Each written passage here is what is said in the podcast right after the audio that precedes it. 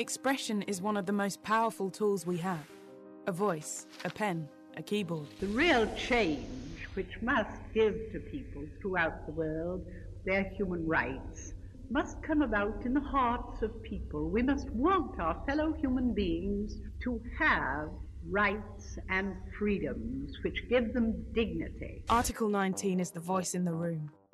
Hello, Article 19 listeners. My name is Marty Malloy. I'm the president and catalyst at Tamman, and I'm coming to you because today's podcast is a little different from our usual interview format.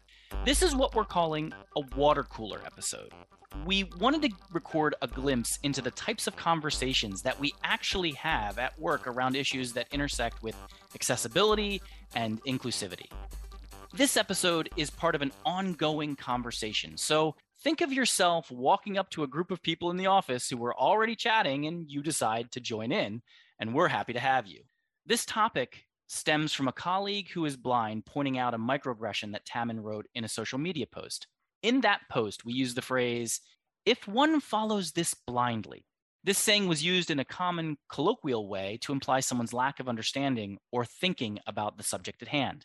It got us thinking, and just as importantly, talking a lot about language and inclusivity. We wrote a long form article about this, which you can find at our website, www.tammaninc.com. But the conversations about how language matters and what it means in our culture and how those conversations have continued and continued and continued. We're having this conversation because this is really important. It's important because what we say and what we write really matters. It's important because how we react when we make mistakes really matters. At Tamman, we are not afraid to engage in difficult conversations, but we do so respectfully, with kindness and respect towards others, and with awareness building at the forefront of those conversations. At work, in our public events, and on our social media, we work to make sure that no one feels shamed or silenced in the pursuit of educating ourselves, and that inclusivity really means everyone, no matter where our lived experiences or our professional development happened to be at the time. So we hope you enjoy this glimpse into our work culture at Tamman. We had a lot of fun recording it, and we hope you have a lot of fun listening to it. Enjoy. How's everyone feeling today? Good. Pretty good. It's been Good. a good week. Yeah, it has been a good week. It's been a weird week. Oh, it's been good, but a weird week. My daughter is taking the pre ACT today. And last night she was 100% miserable, which I, you know, look, no one's excited about a standardized test. Like I wasn't expecting her to be dancing around a room being like, yay, I can take it. But you know what? I'm going to start off and I encourage you to share some if you have it yourself. A point of pride. This morning, she got up early. She had gotten a good night's rest. She ate breakfast. This does not always happen. She had her number two pencil. She got a bottle. Like she listened to all those, like, these are the best things to do before you take a test kind of thing. And I'm like, hot diggity dog. I was really proud of her. I just, anyway, it was very exciting. And so Yeah. I'm, I had a good week. I think the only time that I've done those things as well is similar to your daughter when I was taking the SAT, ACT, other things alike. They like nail into your head the importance of these tests and that they like determine your whole future. That like very serious. Very hmm. serious. So, does anyone else have points of pride they'd like to share? I'm always curious about this in people's life. Give us a window into your lives. I returned from a very, very nice vacation or trip last week, and I am still riding out the like high of the trip.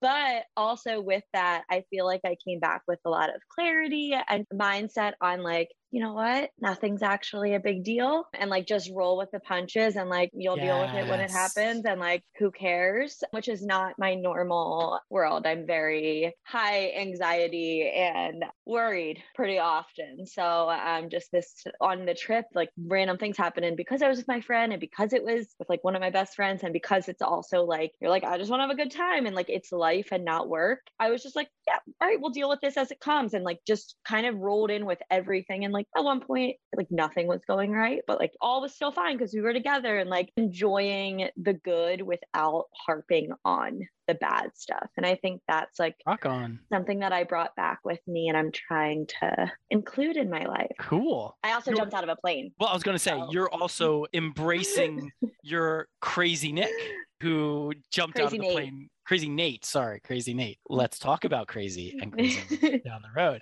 So, Kristen, mm. Liza, anything you guys want to fill us in on in your wonderful lives? Point of pride, something you're excited about, something that happened you're feeling good about? I did change my hair. It had not been dyed for eight months. So it was just like eight inches of blonde with four inches of brown roots at the top. And that's very much a look. I sometimes refer to it as the Kurt Cobain or the Chad Kroeger. But time had come. I recently aged another year and I was like, you know, let's keep this midlife crisis going. And we did. So now it's kind of a rainbow. I actually sent my stylist something, totally forgot about it. And I got in there and I was like, do whatever you want. She's like, I already mapped it out from the video you sent me. I was like, okay, great. Glad you are paying attention because I totally forgot. But on the one side, we've got like a nice dark blue, purple. There's like bright green in the front. But then if I part it on the other side, which I won't because I'm wearing headphones for this little podcast segment, it's a nice, like pinky orange yellow and still the green. I don't know if y'all have ever had those Italian cookies. I don't know if they're from a specific like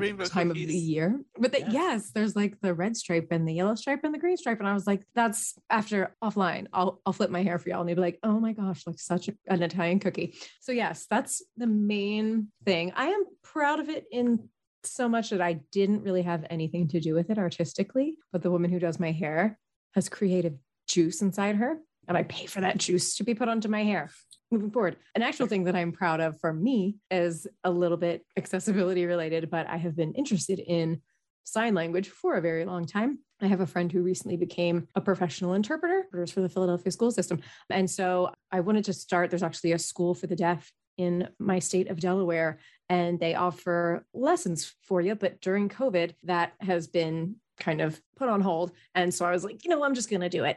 I'm going to do it. So I had my first class with a tutor last week, and I have my second one right after this week. And while I'm excited to be learning a new language, or at least trying to learn a new language, the main pride point is that I've just been wanting to do this for a long time and haven't, and have put it off for many years. That's and awesome. it's not even, is it like, you know, maybe I can learn another language? It's like, maybe I can actually take the first step in trying new things that I think will be good. So it's a lot of small step for me, big step for another part of me type of thing. Liza, me going skydiving was the same. I've been wanting to go skydiving for years. And I that was where I said I jumped out of a plane. I finally went on this trip and it's been like, oh, I'm gonna do it, I'm gonna do it, I'm gonna do it, I wanna do it. And it never like actually coming to actualization. So like those things when you like finally do them, make the moves. Things are possible. So, can do that Kristen, thing. no Try pressure. to top that, Kristen. Yeah, I was if gonna say, can. like, what self-actualization thing happened to you this Right. week? Uh,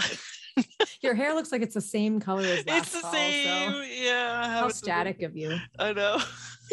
I am in a transitional state right now, so I'm not actualizing anything. I am trying to grapple with major life decisions. So I'll get back to you next week or the week after and let you know more about that. So I was trying to think of like either how I could top that or like just something I could make up. I'm like, I can't. Sorry. Just make something up, man. Yeah, you know, I rescued my Not kids feeling from a it this week. Right. That's awesome. Uh, Kristen, pre going away, I would have had the same exact response. I would have sat here like, I don't know. Maybe that's the answer. I need to get on a plane. you got to Yeah, go on a trip. Or Yeah. apparently jump out and of then one. jump out. Jump out. I will not be doing that. That is not on my No, me self-actualization either. list. That's not. Yeah, but going on a plane is good. bring it full circle where we started from like unbelievable learning new languages jumping out of planes is i was just proud of my daughter for getting up and eating breakfast so i mean there's a range there's a scale to all of this uh, it's all fine I haven't yet figured out how to eat breakfast every morning. That's very hard, especially working from What? home. Yeah. So no good like- on her. okay so first off this is going to have to be another podcast it is the most important meal of the day all three of you must eat your breakfast this is unacceptable It's true. Big lunch, big old lunch. If you would like to deliver breakfast to my bed each day, Marty, or pay someone to deliver breakfast to my bed, I'm more than happy to eat breakfast every day. I will say I do make breakfast for my family every morning. So That's a vibe. I don't think my wife has made breakfast So you're telling me I just need to get married? in years and years and years. Right. Get married to a and then specific person. say, make me breakfast. Amy Schumer always talks about how she married a chef because she's a genius. And I was like, yeah, that's actually really smart. Okay. So none of this is why we're here. I don't even know when we're going to start this actual recording, and I don't care. I just like talking to the to the three of you. We're talking though about language. We're talking about how language reflects culture and how culture reflects language.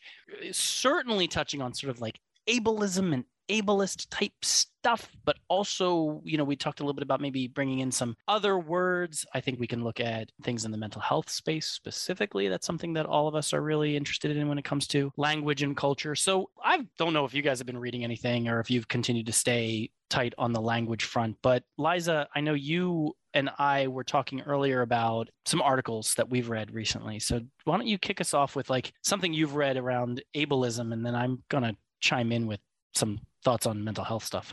Yes, I was looking up a couple of things, and one of them sort of referenced another article by the same person where it was a long running list they had that was a glossary of ableist terms and phrases. And they mentioned it because it was one of the most visited blog posts that they had. Everyone was looking at it and trying to understand it. And it was from autistichoya.com, if we're promoting it anywhere, but it's very comprehensive and it has the different terms sectioned out sort of as like these terms are pretty old and outdated and even though you might not be hurting someone's feelings you will sound like someone from like a prospector from the 1890s or something and it's just better to sound up on it. And sort of moving down to things that can be used in an ableist way but they also have other meanings. We were talking about mental. I was talking about the term barren where it's like these words could hurt somebody depending on how you're using it but it also can mean other things and when sort of the situations that are okay for use and situations that are a little riskier for use. And so I really liked that. It's not just a list, it's a list, and each one has like a kind of a definition under it and then a reason and like the logic behind why it gets under a lot of people's skin or it can cause people to have bad feelings about other people and themselves. They kind of talk about how a lot of internalized ableism that comes with using the words makes it hard for people who are aging. Just, I think it was an InDesign 24 talk from last year where someone used the phrase if you're abled you're temporarily abled. If you consider yourself an you're kind of like you die young or you live long enough to see yourself kind of develop a disability. And so when you have these ideas that like the word dumb or the word deaf is something that's negative then if you lose your hearing or you have trouble with aphasia or something like that growing older it's not easy to unlearn that for yourself so it's just very interesting. A lot of the good reasoning in there that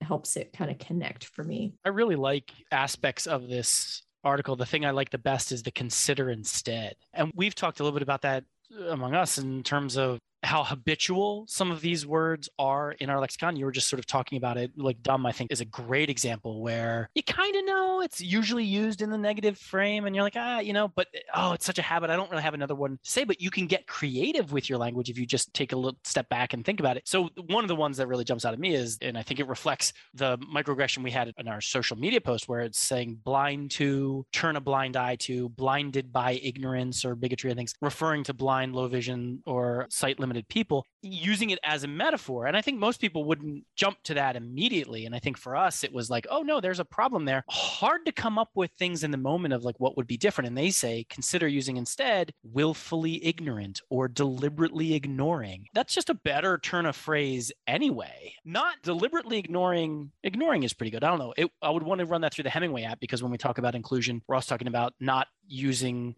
words, especially written words that are at a very high academic level, but nevertheless, still feigned ignorance. Like the oof, like I love English. I love language. And I love the fact that they give you some really interesting alternatives that are better.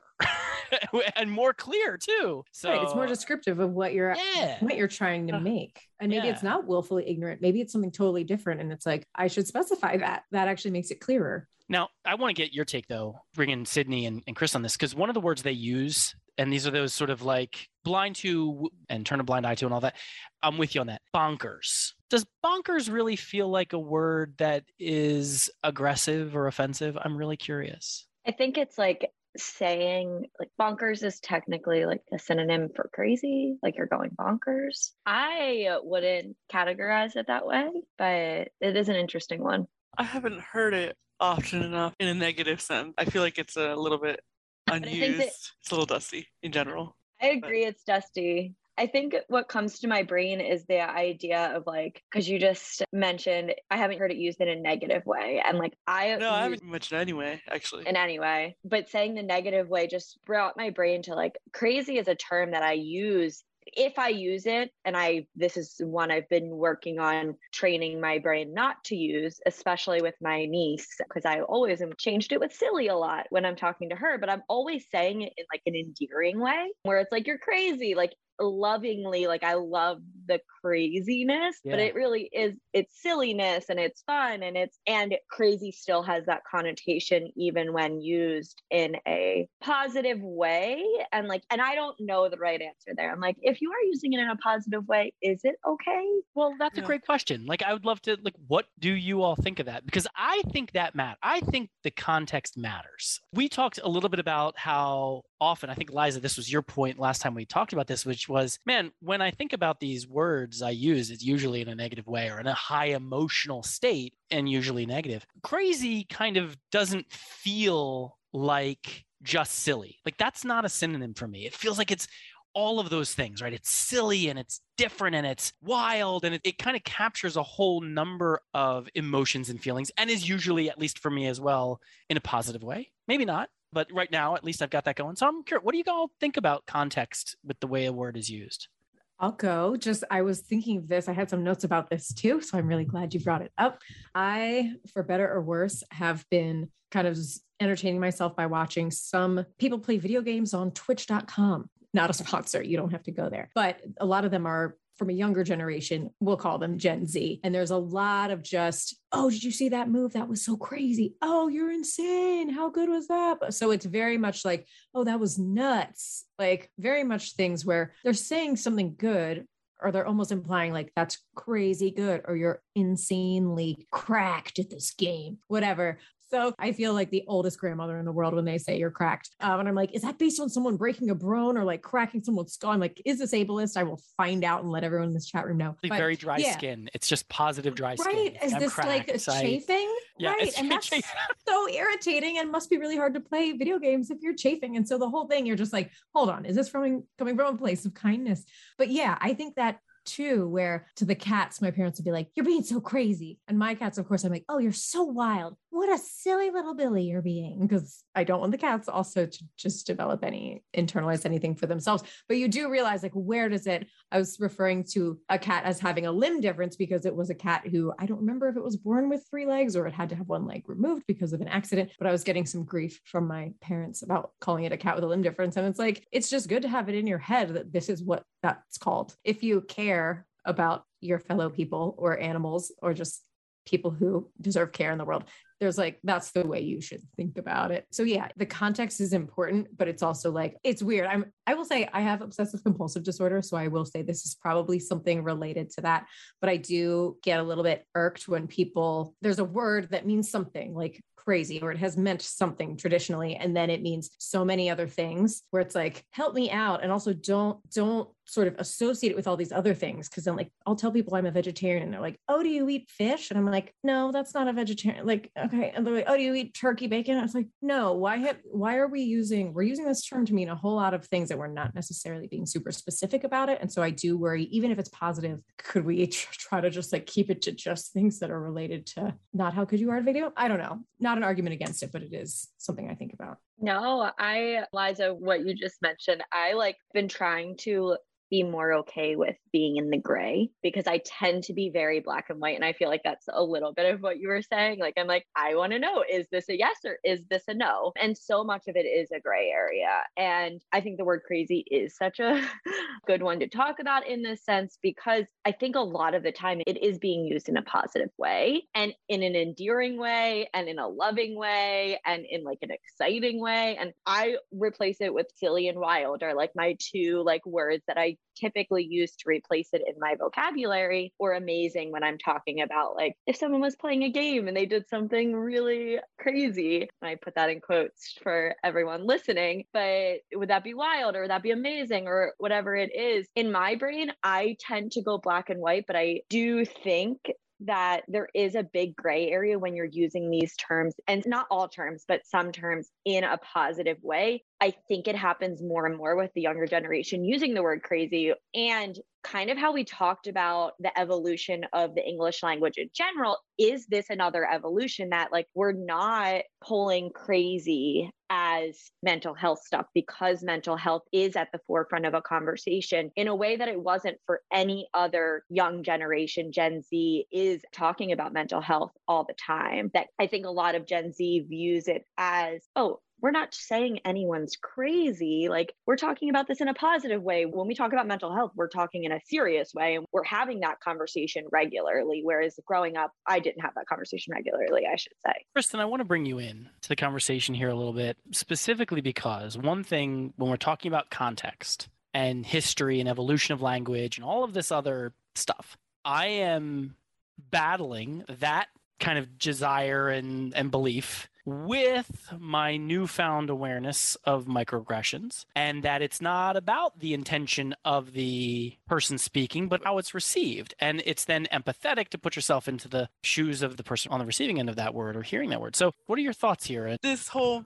discussion about the positive versus the negative is a really important nuance that maybe can help a little bit to reconcile some of the disconnect between the intent of the person and how it was received. So, for instance, you know, the word that started it all, blind, blindly, no, the one of the words that started it all, had a negative connotation to begin with. So it wasn't being used in an endearing it was meaning a negative characteristic that was besides the disability. So I think there's a real difference there that may not have been intended to connect to the disability, but the definition that it was using was problematic. Well, whoever's in charge of language, you know, I wish I could write to them like, could you please remove definitions two and three, you know, from this word? You know, it's never that simple. But I think you make a couple of really good points that I think we need to banter around. One is who's in charge. I love that. Like, yeah, mm-hmm, what's right. the definitive list on this? And when does it change? And what if you don't know? What if you're, yeah. you know, we're all aging much faster than we would like, mm-hmm. and language is evolving even faster. My kids the other day were using the term bussin'. Didn't even know that was a thing until the other day. And I was like, bussin is that what are we we are traveling somewhere? They're like dad come on. So there are all of these things. Who knows if that has i don't know someone out there does if that has some sort of weird negative history attached to it. Because i don't think it's bussing i think it's bussin. I don't even know where it comes from, but my son is like using it on the regular, probably Twitch. So I think like who's in charge and who writes the definitive list. I also think it's very interesting, and we should acknowledge this that more obvious cases for me from a racial standpoint, mm-hmm. there's some words that are okay, but not okay for a white man to use or a white yeah. woman right? And so it's like, hmm. and you know, there have been movies and jokes about it where it's like, can I? No, you cannot. It's like, oh, oh, okay. But what? A, I have friend. No, no, no. With ableism, it's, it's probably very, very similar, right? Any ism, any word that could have an offensive connection might change completely when there's a relationship between the person speaking it and the person hearing it. Even if it's done in a negative tone, the nature of that relationship can change the context and its usage and everything else. So I think the, the, who's in charge as well as the relationship aspect are important details and nuances to consider when we're talking about language. I can jump in really quick just Please, with yeah. something from the article that mm-hmm. I was reading. For a few of the terms, you'll see this term is usually used only by people who are part of this group. So like this might be a term that people with autism use to to talk to each other, to talk about themselves, but you're going to offend someone or you're run the risk of offending somebody if you use it and you aren't part of that group. So that's another interesting thing where sometimes when the context is good or bad, where was I seeing it recently? Oh, I was looking at different lists of aesthetics because when you don't have any children and you're just home during a pandemic, that's what you do. Some things are like cripple punk or cripple core, where you some terms are empowering and can really describe a whole part of your dimension and how you express yourself. And some of the terminology is used there that maybe you wouldn't use if you weren't a member of that type of a thing. I'll, I'll post a link in the chat if I can find it. Super interesting. Just to add to that, it actually with the word crazy, I personally deal with generalized anxiety disorder on like the larger scale and also major depressive disorder. So on a personal level, when I'm connecting with friends that also deal with similar things, we'll be like, we use the term crazy to describe ourselves in like joking with one another in like playful fun and like in an endearing way of talking with one another and that's okay but i will say if like someone else because i deal with these things called me crazy that doesn't deal with these things i would be offended I don't even know if I'd be offended, I'd be hurt, is more of what it would be. So I do think context is so important. And also just that like idea that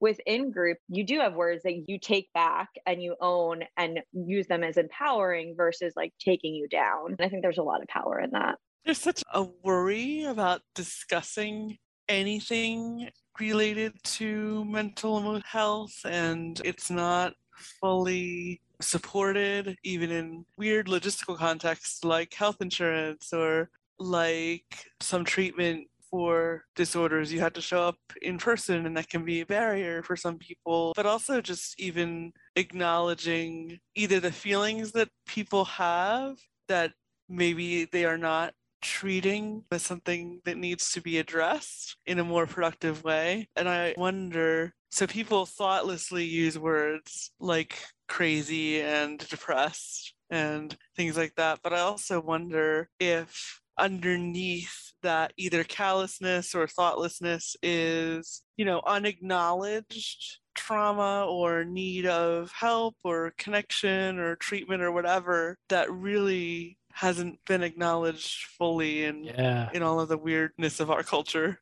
No, again, I think that's a really interesting point. And the underlying trauma that may exist, or the underlying just not dealing with whatever may be there. I also think that it's value signaling a little bit if you're okay with mental health. Like if you put it up there, like, oh, you know, care deeply. And by the way, I'm looking at Tamman first and foremost on this. Like we signal that we are a holistic, inclusive work environment and we talk about mental health and we put it out there and we talk about resources and work life balance and everything else because we are value signaling. We are saying these are our values. So I'm not using value signaling in the sort of like driving a Prius way where you don't recycle, but I drive a Prius.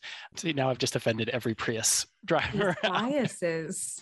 all come in. No, it's like a common trope, right? It's a common trope Yeah. around the. Anyway, I think we can also make some assumptions. We all do it. Don't deny it. You see a pickup truck and it has certain stickers and flags on it, and you are sure you are going to see that driver that you expect. And I look over and I'm like, right again. So sometimes stereotypes fit. I'm just saying. Anyway, mm-hmm. but if I see a Swarthmore sticker, Swarthmore co-op sticker on a Prius, I'm sure I'm going to see that Biden Harris sticker there as well. There's certain things that are true about people. Coexist exactly. Anyway, Now yeah. I'm really tempted to find some, you know, find someone who'd love to have their car redecorated and have this really weird mishmash of stickers that like you wouldn't expect. Just I want to see a together. Prius with a mm-hmm. MAGA sticker on it. That's what I'm looking for, and I have not found one yet. Anyway, because I think that there are still lots of old misconceptions and, and things that exist where I think when we talk about language and, and catching up to that value signaling is driving culture forward because it might be, I'm a man, I don't have to go talk to any head shrinker and all that other kind of crazy language. But that's real out there. And so I think that I wasn't actually trying to be derogatory with my value signaling. I meant it to drive progression forward in this way. Okay, uh, we might cut that whole segment out. Go ahead, Sydney. You're trying to jump. No, you're good. I have a few things I wanted to just comment on and kind of share on. Um, one thing that, well, just to tag on something you just shared, Marty, it's funny because there is a lot of different people, different generations have like still different comfortabilities with mental health. And I think the younger generations are doing so much better. And it's because of the work that other generations did before them to kind of get there in the discussion around this and social media and all of these other things have brought it to light. But I come from a family that has lost people to suicide and dealt with like a lot of people in our family have dealt with mental health related things in their lives, as everyone has at some level. And I remember sitting at the kitchen table with my family at one point, and it was shortly after I had started therapy and I actually um, had just got on medicine for anxiety. And my aunt had made a comment of, like, oh, I'm not crazy. I don't need, like, talking about my cousin. She's not crazy. She doesn't need that after they knew that, like, I had just started therapy and I just started medicine and this stuff. And so, like, hearing that in comparison to me, I remember sitting there and being like, and I, I did say something because I don't keep my mouth shut, but I uh, remember sitting there and being like, I want to jump across the table right now and punch you. And like, I don't use violence lightly, but I was so hurt and angry. And um, just like at the, the connotation that like that means you're crazy and that your brain is working in this way that that equals crazy and just kind of flipping the script, but it kind of all goes in line with this in the sense of talking about other words. Cause I think crazy is there's, we know crazy is bad, but as we talked about, there is this gray area where people are using it in an endearing way. Whereas when we talk about people using the term depressed a lot or bipolar to talk about someone that's switching opinions or anxious as everyone can feel anxious, but um, the just different terms like that or a schizo or things like that where they're just using them to describe something and not actually experiencing this disease or this disability, however you want to talk about it, really is what brought me after Kristen had emailed us or emailed Marty about leading blindly. I really had to check myself and be like, because in my brain, I was like,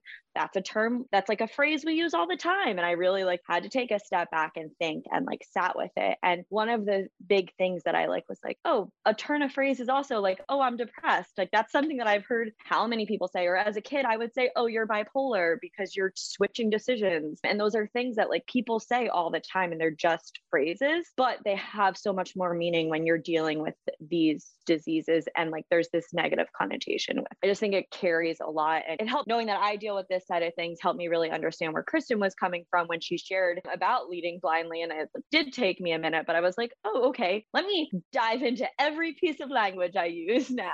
really great point. And I think it speaks to how difficult it is and how defensive we are about our own language you know? And even as i'm trying to hold myself accountable to certain things and i slip up like i just did and will again and do again i think that there's just this sense of not only empathy but just also being kind to yourself. Because as we are learn i mean so liza you mentioned you're currently learning a new language right? You're learning asl Yes. and you are gonna suck. You're gonna be terrible, you know, in the beginning. Yeah, yeah. I already but- am. Yeah. But you're gonna stick with it and you're gonna get better. And that's a normal, natural learning process. If you every time you, you know, made the A incorrectly, right? Uh, a? Hey, very nice. I'm- that's about as far For as the I could go. listeners, Marty and Liza make the sign language letter A. Yeah. And it looks very first week, very first Thank week. you. But very that's where we week. are. There's nothing wrong. That's where we are. Exactly. Be patient with yourself as you pursue meeting your own goals. It's so hard to be patient with ourselves because we, I think,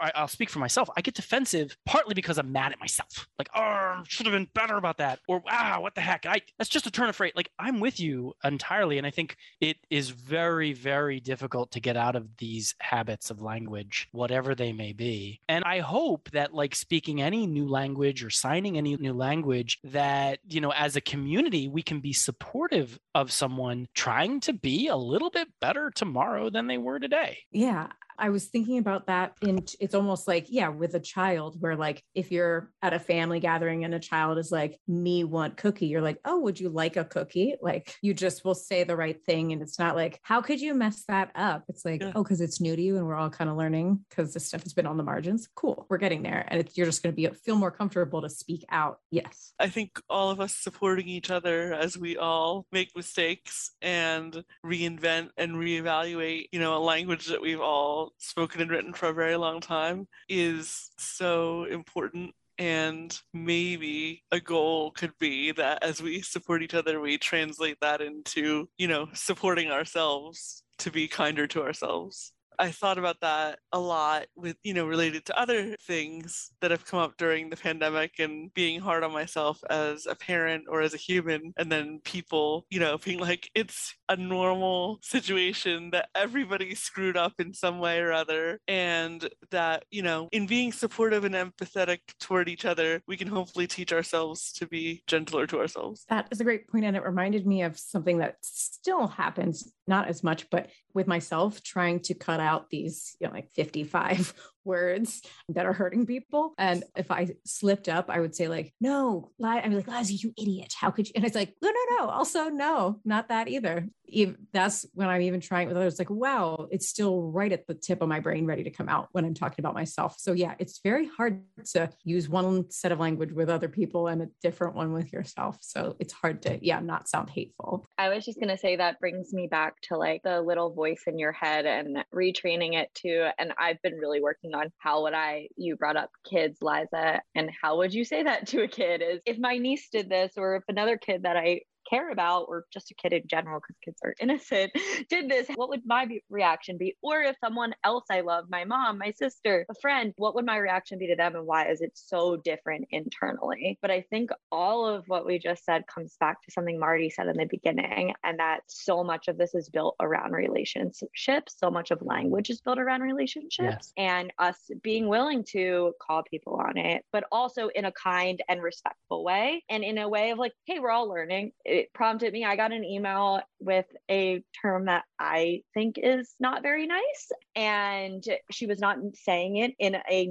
Wait, what was the term? You got to tell us. It was. Just because of the conversation. We were talking about an event and she referred to herself as the food Nazi. And so she did not mean it in no, the way that Nazi term is. I've used that. Absolutely. Yeah. The soup like Nazi from Seinfeld, of course. Yeah. Exactly. And so she was just saying, like, I know I've been a lot to deal with on this, but mm-hmm. and honestly, this this conversation just prompted me. I refrained from commenting on it. And I am going to email her privately and just kind of make mention of it because I do think that all of this comes back to relationships. And if we're not willing to call people that we do care about and that we don't see as someone that said it in a mean way, but you don't know what you don't know. I would have never known saying leading blindly is a bad thing to say if Kristen hadn't let you know and then like in turn I knew. So I just think like there's so much power in that relationship and in us speaking up to ourselves but also to those around us when they use it. So I want to end where we sort of began with this article that we will post in the show notes and I think we should share widely as I was going through it. Again, one of the great things that this article does is it gives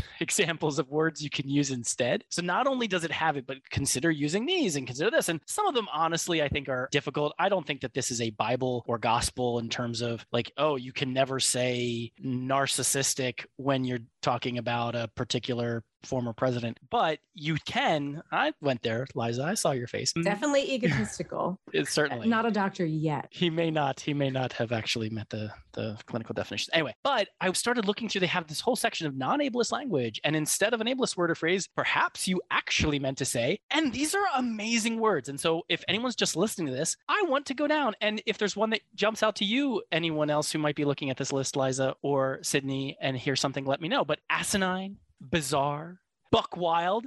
Hell yeah, buck wild. I'm all about it. That is coming into my lexicon 100%. Contemptible. Until the deer protests. Yeah, until the deer. and they'll come. no, and they will come. Solipsistic is good. Oh, I yes. find you contemptible. Crappy. Super easy. Pissant. That one's. Uh, Pissant is going. Nefarious. Love that one. Ignoramus. I right. love like, there are so many good word jerk. Super simple. Yeah, that should become let's bring jerk back.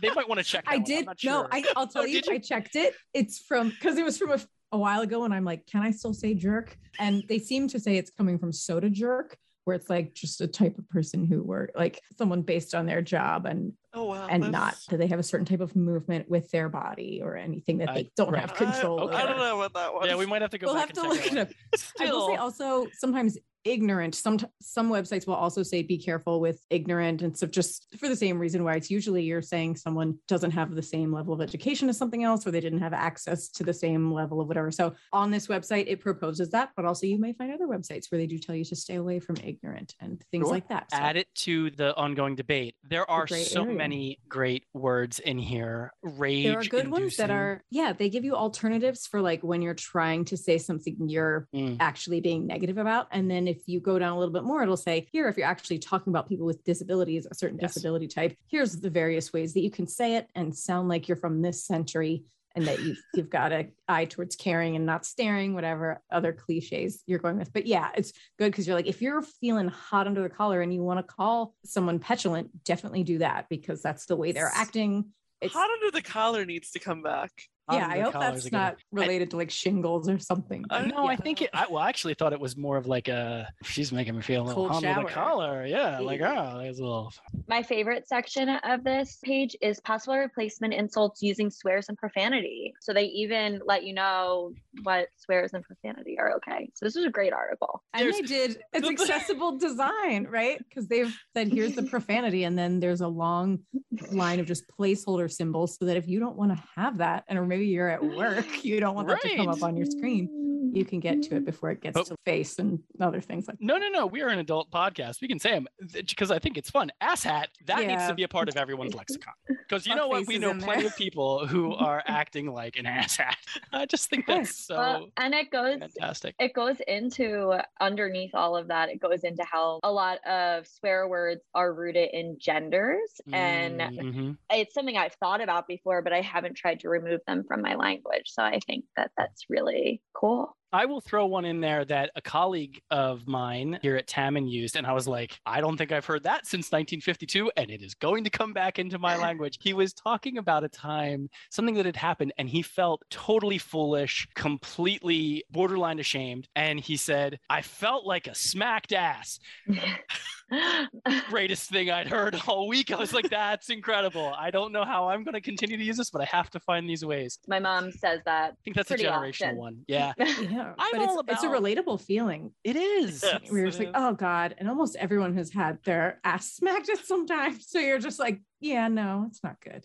names go in and out of fashion. I think more of these words should. I listened to a Teddy Roosevelt biography the other month and uh, bully. Like, why did that ever bully for you? Like, oh my golly, that's a fantastic word, right? I love bringing back kind of that sort of old timey language with some of this because it's what a word bully Fully as a as like a bully for way, way to go, bully for you. Uh, That's a very Teddy Roosevelt. Oh. sort it's like. Tom I was Sawyer. Thinking- i was thinking like bully like a bully at school It's spelled the that same. like shoves you in a locker yeah, no, that's yeah, not so now good. that's all it means. There's swell a is another one. Like if we could bring swell back, I think that's awesome. swell is good. I've been saying criminy a lot. Criminy is And I will tell you. I haven't looked it up to see what the Hunky origins are, but dory. Hunky Dory is fantastic. And as racial language goes, there is a great, if you can YouTube it wherever you go, but I think I'll have to find it, but it's something around the word honky for a white person. Love it. Love it. Have no, I think it's a fantastic, as a white man, I just want to say anyone can call me a honky. I think it's hilarious. But again, that's context and relationships as all the things we're talking about. But that was hunky dory, not honky dory. I know, but I meant the honky. Right. Anyway, so this is Do you want to cut this whole recording well. out? no, I think this is how we talk, right? This these are the kinds of conversations that we're having around the quote unquote virtual water cooler that I want to bring out to the rest of the world to to be a part of and have people disagree and correct us. I mean, I would love someone to come and say, actually, jerk should be off, and here's why. Like that, again, that's language, that's awareness. Have a relationship with Article 19, have a relationship with all of us, and let us know if there's something that we missed, whether it's funny or not or serious. Because there are other articles that I want to talk about in future episodes. Specifically, I want to get into some of the stuff that John McWhorter's brought into, because as language is involving culture, and I think we're sort of an echo chamber of each other, I think we've agreed a lot. I want to get into the rage inducing machine that is social media and why shaming and silencing have become the norm whenever anyone makes a language misstep. And I want to get into that next time we talk. So, or a misstep in general cancel culture is alive and well on social media yeah, we should talk about the rage machine there and how we bring maybe some real, I mean, I think people can recognize that just like this article did, how can we bring some new ways of thinking and doing to social media in more meaningful ways so that folks can can realize that this is about love and empathy and let's take that approach miss liza i appreciate you thank you for being a part and thank you for sharing this article and uh, helping to shape our conversation today ms sydney i think you are fantastic and wonderful i appreciate working with you and ms Kristen, you are a delight and a joy, and all of the content that you're producing is making a huge difference for Tamman and those that read our thought leadership. So I just very much appreciate the three of you. Thank you so much for doing this with us and being on Article 19. And we will do this again. Let's do it again. Let's keep doing it. Thanks And for that- being a catalyst for change. I hope you enjoyed this water cooler episode. Hopefully, we'll do more in the future. For now, though, we're hard at work planning and recording season two of Article 19, where we'll be taking a deep dive into the Americans with Disabilities Act, how we got to where we are now, and where we might be headed. In the meantime, we have a few more bonus episodes that'll be coming out, so keep checking the podcast feed. If you like what you heard today and you want to explore more about digital accessibility, inclusivity, or to schedule a time to talk with us, you can find the whole Tamman team at tammaninc.com. That's T A mmaninc.com or follow us on social media at Tam Inc. on LinkedIn, Twitter, Instagram, or Facebook. We'll talk to you again next time.